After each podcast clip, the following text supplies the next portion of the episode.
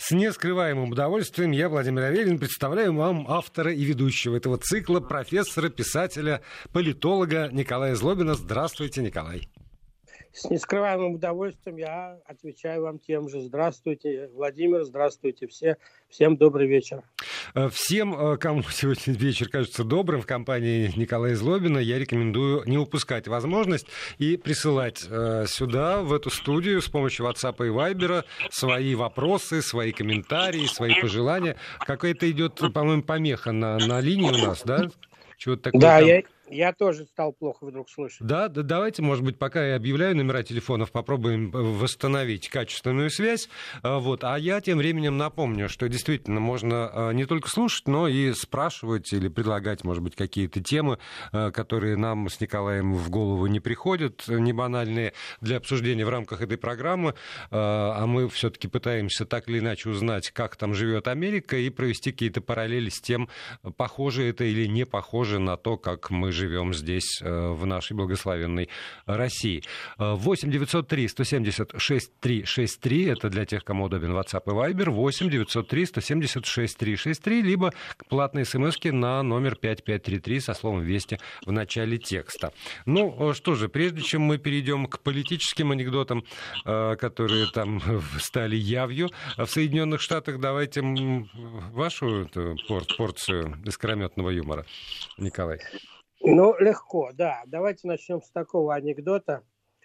Ну, идет 18 век, первая половина 18 века, освоение американского Запада, ну и семья ковбоев вместе с другими ковбоями, с другими семьями пересекает Миссисипи и Миссури а, и движутся дальше на запад. Наконец, где-то в штате Техас они находят, а, в штате, извините, Канзас они находят а, участок земли, который ковбой, так сказать, ковбою нравится. Он говорит, вот здесь мы будем жить. Давай, жена, дети, останавливаемся. Здесь будем жить, построим небольшой дом, так сказать, начнем хозяйство разводить, так сказать, стадо соберем. Ну, а дальше посмотрим, двинемся дальше или нет. Вот. И, значит, они построили небольшой дом, ковбой э, купил небольшое стадо, и перед тем, как он начал выгонять это стадо на пастбище, говорит жене, я вот здесь повешу большой колокол – если что-нибудь случится, индейцы там налетят, вообще что-нибудь случится, стучи, звони в этот колокол. Он э, мощный, его звук слышен на 10 миль. Я буду на расстоянии 10 миль, я сразу прискочу. Ну и ускакал. Через какое-то время до него доходит звук его колокола, он бросает стадо, вскакивает на своего скакуна, мчится во весь опор назад, прибегает, при, э, прискакивает и жена говорит, а, ты представляешь это самое, а, мул наш а, совсем, так сказать, а, с ума сошел, сорвался с привязи, повалил все веревки, повалил чан с супом, мне теперь надо все перестирывать, все белье, так сказать, надо новый суп варить, детей нечем кормить. Муж говорит, ты что, больная? Ты что, с ума сошла? Я тебе сказал, звони, когда что-то серьезное случилось. Я не могу так, вот я 10 миль проскакал из-за какого-то супа там, из-за какого-то белья, который надо а перестирывать. Больше так не делай, иначе у меня получится по голове. Ну и скакал обратно. Через несколько дней опять он слышит звук этого колокола, опять все бросает, э, бежит, э, мчится к коню, садится, скачет во весь опор к себе домой, а, достигает дома, жена ему выбегает и говорит, ты знаешь, дети совсем меня не слушают, совсем от рук отбились, брат а, не слушает, там, Джон не слушает свою старшую сестру Барбару, они друг другу игрушки не дают, у меня уже сил нет, у меня нет времени этим заниматься. Он говорит, ты что, идиотка совсем? Я тебе что сказал? Когда звонить? Ты с детьми не можешь разобраться. Я там стадо бросил, чтобы больше такого не повторялось. Ну и ускакал. Через несколько дней опять слышит звук этого колокола, опять все бросает, садится на коня, мчится назад, достигает своего дома, видит дом сгоревший, жены нет, индейцы угнали, детей нет, тоже, видимо, индейцы угнали – а там овцы, куры, там все застреленные лежат, там петухи какие-то со свернутыми головами. В общем, полное разорение. Он сел так на скамеечку, закурил, говорит, да, вот теперь нормально позвонил, а то звонит, черт знает зачем. Это, это хорошо, что вы на нашем радио рассказываете. А то бы, видимо, какие-то потомки суфражисток э, в американской действительности на вас бы уже наехали. Ну, может быть, да. Ну, тем не менее, а из истории, из анекдота слов не, это сам, уже не выкинешь. Кстати, к вопросу о суфражистах. Такой анекдот другого плана совсем. Бар где-то на, на Среднем Западе, бар американский, там командировочный сидит, пьет в этом баре, а, и видит там очень красивая, такая очень привлекательная, очень симпатичная женщина лет 40, а, моложавая, сидит, пьет одна, он к ней подходит, познакомился, выпили, разговорились, в общем, они как-то разговорились, разговорились, и она вдруг говорит, послушайте, говорит она этому командировочному, а вы никогда не пробовали заниматься сексом втроем а, с матерью и дочкой? Тот говорит, нет. А хотели бы? Тот говорит, ну вообще это мечта любого мужчины, мать, дочка, так сказать, конечно, я готов. Он говорит, ну тогда вам повезло, поехали со мной. Приезжают они, приезжают, соответственно, в пригород, она, так сказать, открывает дверь дома и кричит, мама, а ты еще не спишь?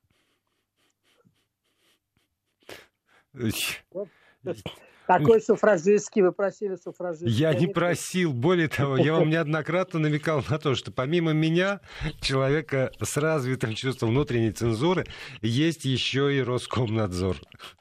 Ну, мы, 18 думаю, часов 12 минут это был, когда вы начали рассказывать вот это все. 18, я, не 22, я заметьте. Думаю, что мы вряд ли что-нибудь нарушили, тем более, что мы говорили о сугубо совершеннолетних, более чем совершеннолетних людях. И ничего незаконного они не планировали делать. Смогли слушать дети. Вот, но я, я думаю, что вы им объясните. Я-то объясню. А, да.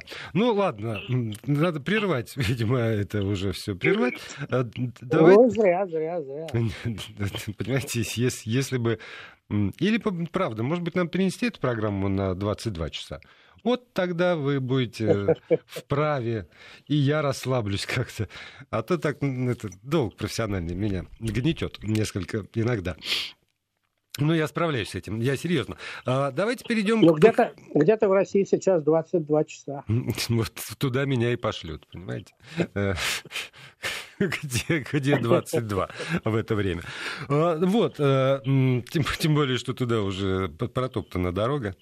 Да, Левитан почему-то перед глазами. В общем, масса культурных ассоциаций возникает у меня в связи с анекдотами, которые вы рассказываете про Америку.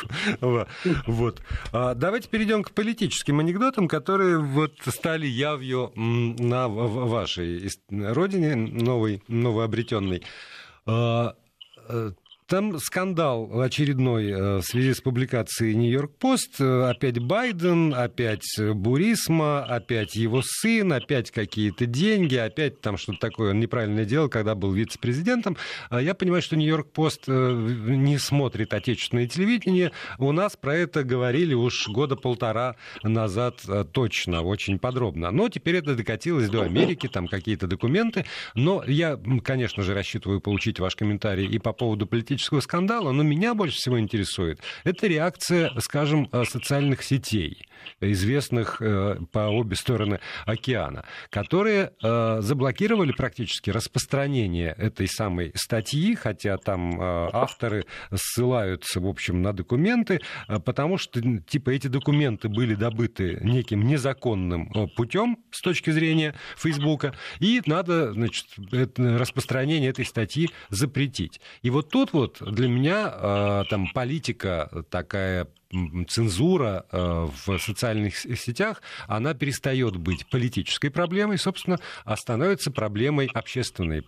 И э, как, как это регулируется? Зависит ли это исключительно от там, произвола тех, кто владеет этими социальными сетями. Ну, там на ночных клубах же есть такая табличка. Вам может быть отказано без объяснения причин, потому что это там частная территория, частная э, компания. Вот в этом смысле Facebook тоже там частная компания. Или все-таки какие-то законы там, Соединенных Штатов Америки должны встать на пути э, этой вот э, там самоцензуры, которую э, Facebook применяет э, по отношению к публикациям, которые им кажутся по тем или иным причинам недостойными достойным?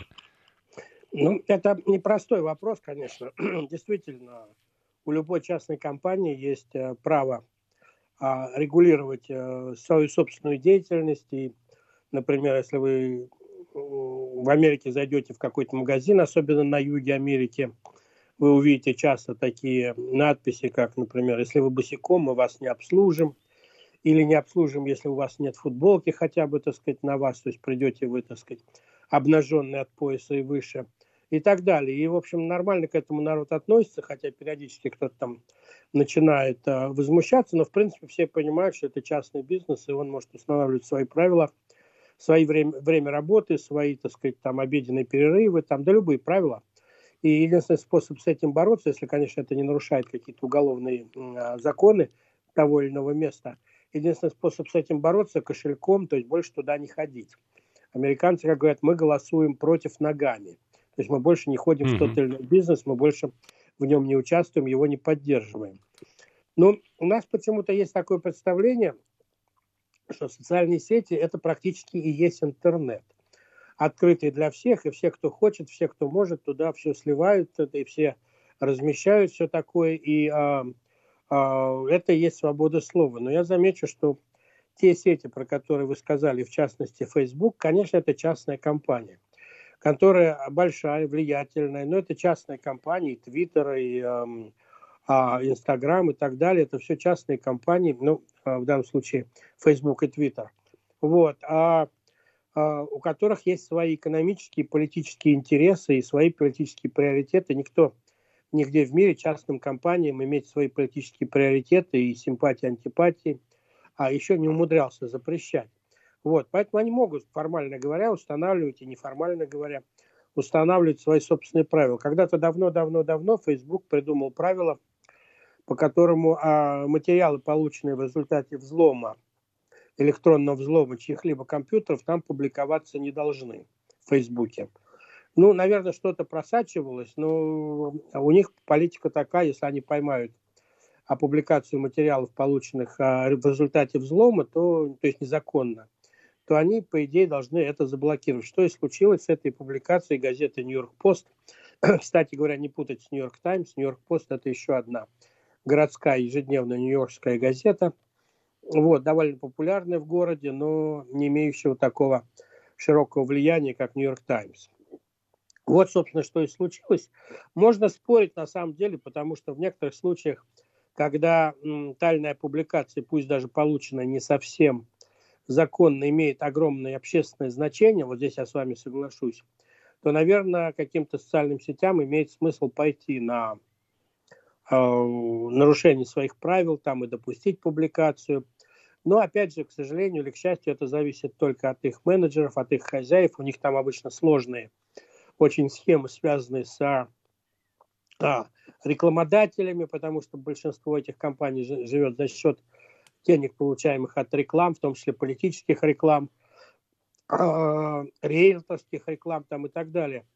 Поэтому это обычно всегда такой очень тонкий, деликатный вопрос. Николай, простите, но, но ведь вот э, всегда существовало такое правило, что журналист э, не обязан раскрывать источник получения информации. И, скажем, если бы авторы этой статьи не написали, что это из компьютера, который там принесли в починку, в итоге никто не востребовал, а подчиняльщики, значит, скачали содержимое и теперь вот его решили обнародовать прямо в статье, мы добыли такую информацию. Дальше в суде, что называется, журналист открывает источник, если суд его к этому принуждает. Так, да, это, да, да, это, же, это же право э, защищает э, там, э, американский закон, право журналиста.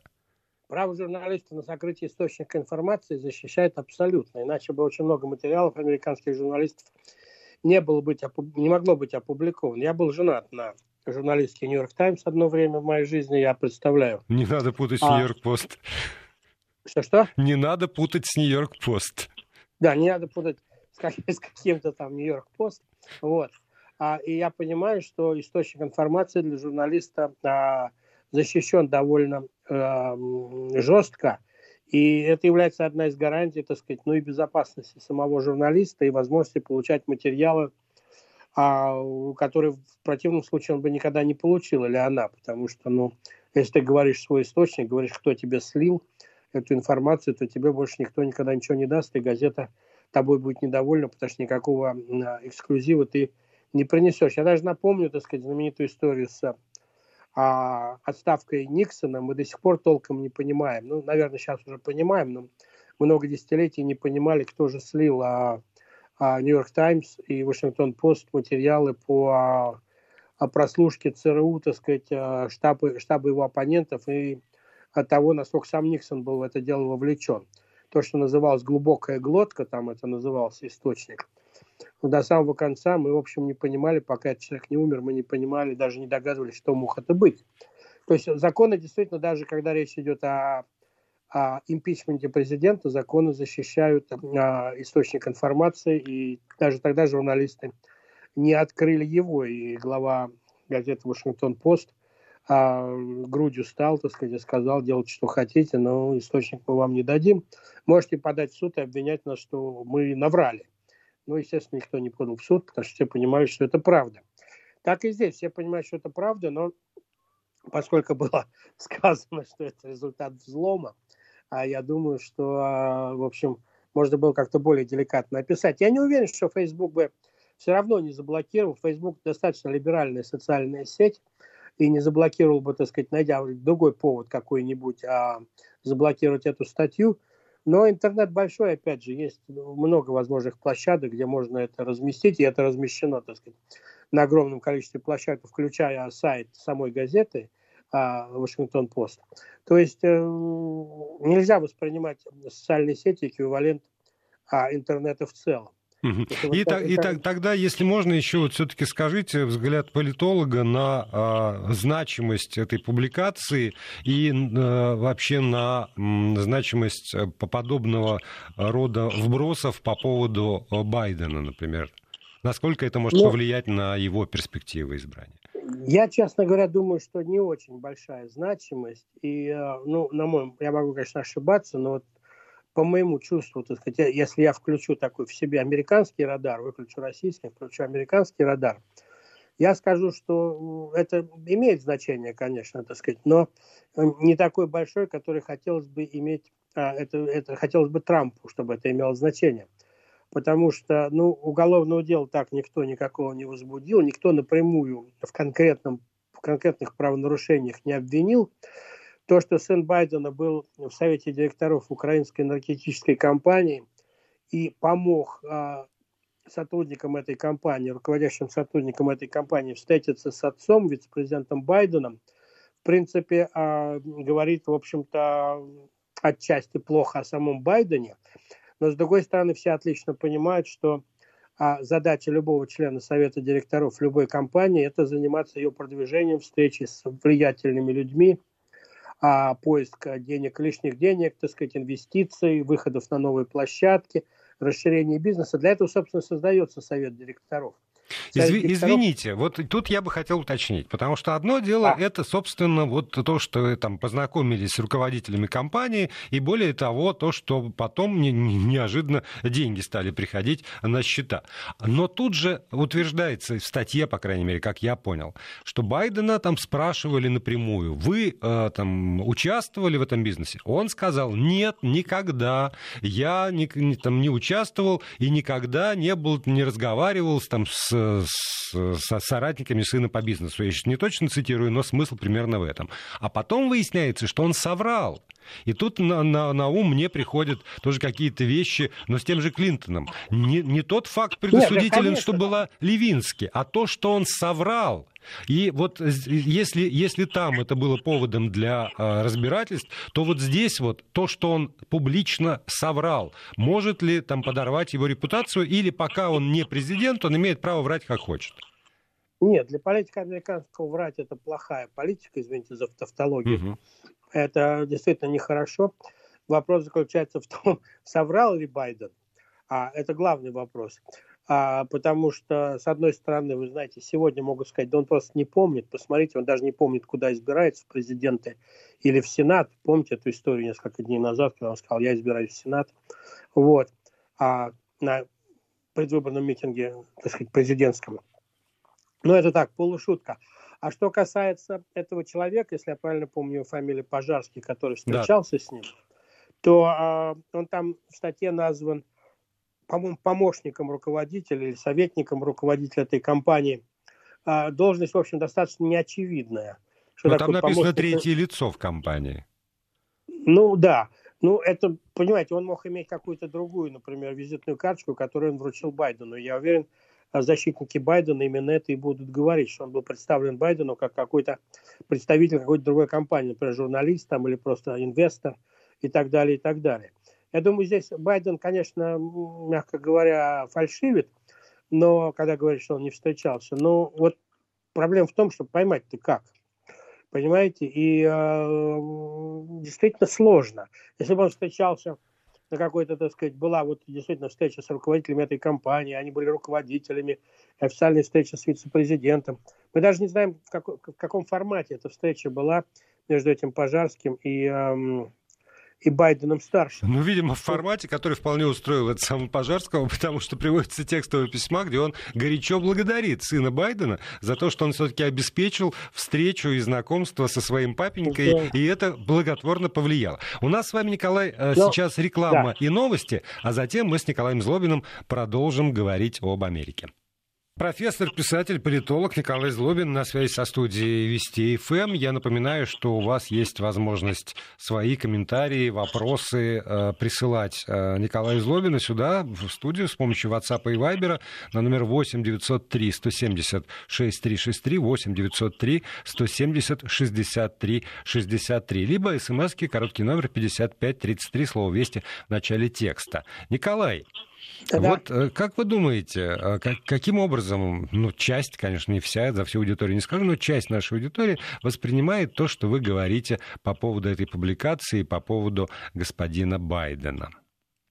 А, я думаю, что здесь и, и те, кто за, и те, кто против Байдена, должны понимать, что все дело в деталях, и, а, конечно, Байден лукавит, а с другой стороны, э, его противники – а лукавят тоже, потому что поймать пока никому... Понимаете, у республиканцев очень большое желание начать судебный процесс, но пока почему-то за прошедшие полтора года или два года, как эта история стала такой мейнстримовской, мейнстримовской у них все время не хватает материалов, чтобы начать судебный процесс, имея, в общем, довольно хорошую политическую поддержку, им это не удается, им нужны юридические обвинения. А Пока вот слушатели воспринимают вот все, что вы говорите, как попытку оправдать Байдена. Вот. Не, я Байдена не оправдываю, я вообще, мне вообще в принципе не нравится, что два пенсионера борются за главный политический пост в главной стране мира. Мне это в принципе не нравится. Я считаю, что это очень плохо и для Америки, и для мира, поэтому я м, с большим скептицизмом отношусь к кандидатурам и Байдена, и Трампа, особенно Байдена, учитывая его физическое состояние. Я его никоим образом не защищаю в данной ситуации. Я думаю, что он знал о о деятельности своего сына. Вопрос ведь не в этом заключается. Вопрос в том, чтобы создать четкий юридический кейс против Байдена. Не политический, не такой вот медийный, а юридический. Для того, чтобы превратить это в некий инструмент а, с целью остановить Байдена а, в борьбе за президентское кресло. Пока этого у республиканцев не получается. Вот, вот о чем идет речь. Я напомню, вот мы говорили о том, что встреча могла быть в разном формате. Я напомню, что когда Борис Николаевич Ельцин приехал в Вашингтон, будучи, в общем, никем, а и э, лоббисты, его лоббисты российские, его сторонники, и очень большое количество лоббистов, э, поддерживающих э, демократические изменения в России, э, думали, как организовать встречу с президентом США Бушем, потому что, ну, никак по протоколу это сделать было нельзя, ну, никак не получалось то, в общем, придумали такую, такую фишку, что Буш просто случайно якобы проходил через комнату, в которой сидел Ельцин в ожидании встречи с кем-то еще. И говорит, о, тут, смотрите, господин Ельцин, тут, о, господин президент. И они там поговорили 15 минут случайно. И встреча не была ни формальной, ни запланированной, не, так сказать, была какой-то а, под, а, в сопровождении там стенографистов и так далее, и так далее такая вот, знаете, как друзья на улице, знакомые на улице встретились, они так встретились в коридоре Белого дома. То есть на самом деле политика вещь гибкая, и республиканцы, и демократы это хорошо понимают, поэтому они и создают против Байдена, против дедушки Байдена не юридический, а такой вот медийный, моральный, что ли, кейс. И он есть, конечно, он есть, безусловно. А Байден здесь выглядит далеко не лучшим образом. Я просто сомневаюсь, что это удастся, так сказать, превратить во что-то более такое серьезное. Для меня еще в этой публикации довольно странным было э, включение фрагмента про... М- как бы это сказать, невысокий моральный уровень э, сына э, Байдена. Там якобы какая-то видеозапись, где он, э, там, куря наркотики, занимается любовью там, с кем, с кем-то, там, с какой-то какой дамой. Вот. И если бы, например, Байдену было гораздо меньше лет, и это был бы несовершеннолетний, скажем, сын, там, ну, хорошо, 18, 19, до 21 года, там, по американским законам, тогда бы, наверное, у меня еще как-то уложилось. Это в мое представление о том, чем можно ущутить человека, там, э, сказать, что он не может воспитать собственного ребенка достойно, ну, куда уж ему в президенты. Но когда Байдену 77, а его сыну, ну, я так понимаю, что уже давно не 16, вот, очень давно, то вот, вот это вот зачем? Или тоже там в, в психологии американского человека, вот этого среднего американца, о котором мы с вами говорим, вне зависимости от возраста э, самого персонажа, э, родители за него продолжают нести некую моральную ответственность. У нас, по-моему, связь, связь начинает портиться, но я, э, если меня хорошо слышно, буду отвечать слышно, на ваш да. вопрос. Алло, меня слышно? Да-да-да, очень хорошо. А, вопрос, конечно, у вас совершенно правильный. А, и американцы, в общем, то, что совершено там 40-летним а, дядей, не будут ставить в вину его отцу никоим образом. А, более того, вообще в этих вопросах, а, ну как сказать, я напомню, на самом деле, довольно смешную ситуацию, которая случилась уже давно, когда президент Клинтон, вернее, Билл Клинтон баллотировался в президенты, на одной из встреч с молодежью, со школьниками, он сказал, вы задавайте мне любые вопросы, я на любые вопросы вам буду отвечать. Ну, естественно, ему сразу накидали совершенно ну, такие вопросы, на которые ни один нормальный человек публично отвечать не будет. И один из вопросов был, а он обязался, он дал слово, что будет отвечать. И одним из вопросов был вопрос, курили ли вы когда-нибудь марихуану? А я напомню, это было все-таки довольно давно, когда марихуана была абсолютно под запретом и считалась наркотиком абсолютным, и за это а американцы несли уголовное наказание. И Клинтон тогда, поскольку он с одной стороны обещал не врать, а с другой стороны, вот как признаться в таком деле, если это дело может, так сказать, ответ может остановить его а, на пути в Белый дом. Он сказал, да, я курил, но я не затягивался.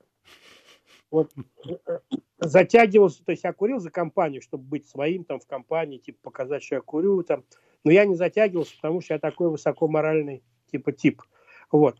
Насчет затягивания ведь уже никак не докажешь. То, что он курил, могли видеть где-то там, найти людей, с которыми он курил там в а, подростковом возрасте, там в университете. Он наверняка это делал. И наверняка затягивался. Какой дурак будет курить и не затягиваться в то ну, время? Есть разные способы. Ну, сейчас мы не будем их обсуждать, да? Извините, вырвалось. Вы меня даже заинтересовали. Я не знаю разных способов. Простите, да. Но потом мне расскажете. Вот.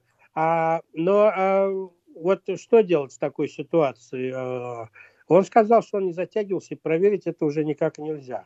Поэтому для американцев, да, эти вопросы серьезные. Американцы ведь вот президент Трамп, на самом деле, он очень много стереотипов сломал и продолжает ломать. Но один из а, самых таких а, традиционных стереотипов, еще раз извините за тавтологию, заключается в том, что американцы всегда выдвигали достаточно жесткие требования к религиозности своего президента. А Трамп, ну, в общем, как-то достаточно отдаленно от какой-либо религии, от церкви, он демонстративно никуда особо не ходит и не ходил во время первой избирательной кампании там. И, в общем, я не скажу, что он атеист, конечно, но и вот таким вот церковленным, наверное, тоже особенно назвать нельзя. Для американцев это было важно. Так же, как то, что вы упомянули, так сказать, какой семьянин человек. Вот. А если ты, это, это важная, важная характеристика любого кандидата в президенты в Америке, была традиционно. Опять Трамп ее сломал. Это какой вы семьянин, потому что рассуждают американцы, семьей управлять сложнее, чем страной. Если вы не можете своей семьей управлять, то, может быть, вам и не стоит, так сказать, доверять управлению страной. Понимаете? И, э, в общем, это есть в этом смысл на самом деле. Американцы всегда достаточно консервативно относились к а, э, кандидатов в президенты, которые были в разводе, там, например, или всего один в истории президент США был не женат. А, и то ему пришлось пригласить свою родственницу, чтобы она исполняла роль первой леди формально на а, приемах в Белом доме. Вот. То есть для американцев такие характеристики важны. И э, Трамп опять здесь сломал, в общем-то, своими такими эффектными, гламурными женами на, из Восточной Европы сломал. И этот стереотип а, Америка меняется, и поэтому Байдена, мне кажется, отчасти пытаются судить по моральным правилам там 20-летней давности, тогда бы точно, так сказать, он пролетел бы по полной. А сейчас, когда все эти моральные устои расшатаны до такой степени, в том числе и Клинтоном а, с его историей с Моникой Левински там, и так далее, то сейчас как-то на, на вранье вот таком неочевидном, мне кажется, очень трудно будет поймать политика и тем более осудить. То есть, если я правильно понимаю, действительно, то, то о чем вы говорите на протяжении последних там, нескольких э, наших программ, Америка изменяется очень быстро. То, о чем, ну, то, то, что казалось там, незыблемым еще 10-15 лет назад, сегодня уже таковым не является. Тогда э, вот это, э, ну, поскольку здесь слушатели очень просят, чтобы вы как политолог выступили, это, с вашей точки зрения, усложняет или упрощает проведение предвыборной кампании усложняет или упрощает для любого совершенно кандидата движение к президентскому креслу? Мне кажется, усложняет. Вы знаете, вот Америка, ведь мы забываем об этом часто. Америка страна молодая, еще не сложившаяся по большому счету. Мне часто в России говорят, вот Америка ровесница Большого театра, имея в виду, что это какой-то минус Америки. Я считаю, что это большой комплимент в адрес Америки, потому что за небольшую, короткую, в общем, историю, историю Большого театра российского, она, в общем, стала великой державой, и, в общем, 20 век, век Америки, 21 тоже начался как век Америки. Посмотрим, как будет дальше. Вот. Но она достигла очень многого за очень короткий срок. Но если сравнить ее с Россией, с вековой историей России, ну вы представьте, Америка, ну как минимум в пять раз моложе. Если вы возьмете столетнего старика и 20-летнего парня – ну, если Россию взять, ну, не, не столетним, не в смысле дряхлости, а в смысле опыта, мудрости там и так далее. И там, ну, хорошо, пусть будет 80-летнего, там и 16-летнего подростка, 15-летнего. У кого, кому сложнее, кто быстрее меняется, у кого быстрее, так сказать, меняются ценности, кто быстрее, так сказать, меняет свой взгляд на жизнь, кто, понимаете, у кого... Слушайте, у нас тут 70 лет, то так все менялось, что неизвестно, кто более юн душой. 6 секунд молчим, затем продолжаем.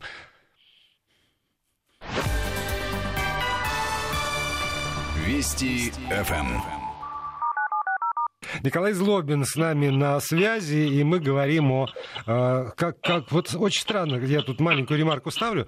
Одни слушатели требуют, буквально требуют, чтобы вы говорили как политолог, другие слушатели также настоятельно требуют не говорить о политике. И для тех, и для других я поясняю, что мы все-таки пытаемся, как мне кажется, с Николаем Злобиным говорить больше о психологии, о психологии тех людей, которые задействованы в избирательной кампании, о психологии избирателей, избирателя, от того, какие механизмы воздействуют на тех и на других, и как и те, и другие, какими механизмами пользуются для, э, ну, в процессе хотя бы вот этой э, там, политической игры. Ну, на самом деле, я действительно считаю, я об этом писал, и считаю, что Америка мне часто напоминает подростка, такого, который сам, знаете, в каком-то возрасте ты сам не понимаешь объем собственной силы. У тебя физической силы больше, чем а, мозги, которые эту силу контролируют. И вот э, мне Америка часто это напоминает, такого очень мощного, не вполне сложившегося интеллектуально, извините, а психологически подростка. Действительно, страна молодая, а, и она меняется очень быстро. Я там, вот это мой 31 год жизни в Америке, за эти 31 год Америка раза четыре изменилась капитальнейшим образом. Просто капитальнейшим образом.